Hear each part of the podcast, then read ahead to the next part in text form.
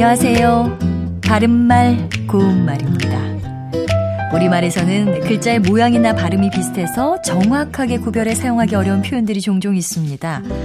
가늠하다, 가름하다, 갈음하다도 그런 예 중에 하나인데요. 특히 가름하다와 갈음하다는 제가 글자로 쓰는 대로 발음해서 말을 했지만 실제는 가름하다로 똑같이 발음되기 때문에 혼동하는 일이 상당히 많습니다. 하나하나 살펴보겠습니다.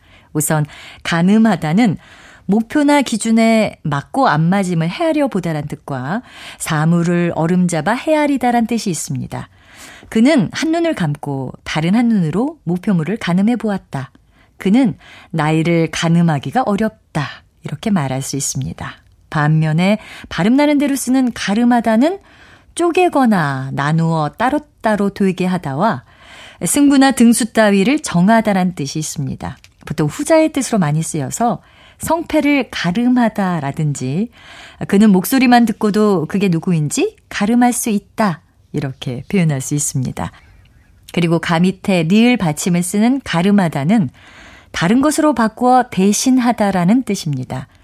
인사말을 할 때 이것으로 인사를 가름합니다 같이 말할 때가 있죠. 이 경우 가 밑에 리을 받침을 쓰는 가름하다를 사용합니다. 오늘 말씀드린 세 표현은 발음이나 글자의 모양이 비슷하니까요. 더 주의해서 적절한 상황에서 정확하게 구별해서 사용해야겠습니다. 바른말 고운말 아나운서 변희영이었습니다.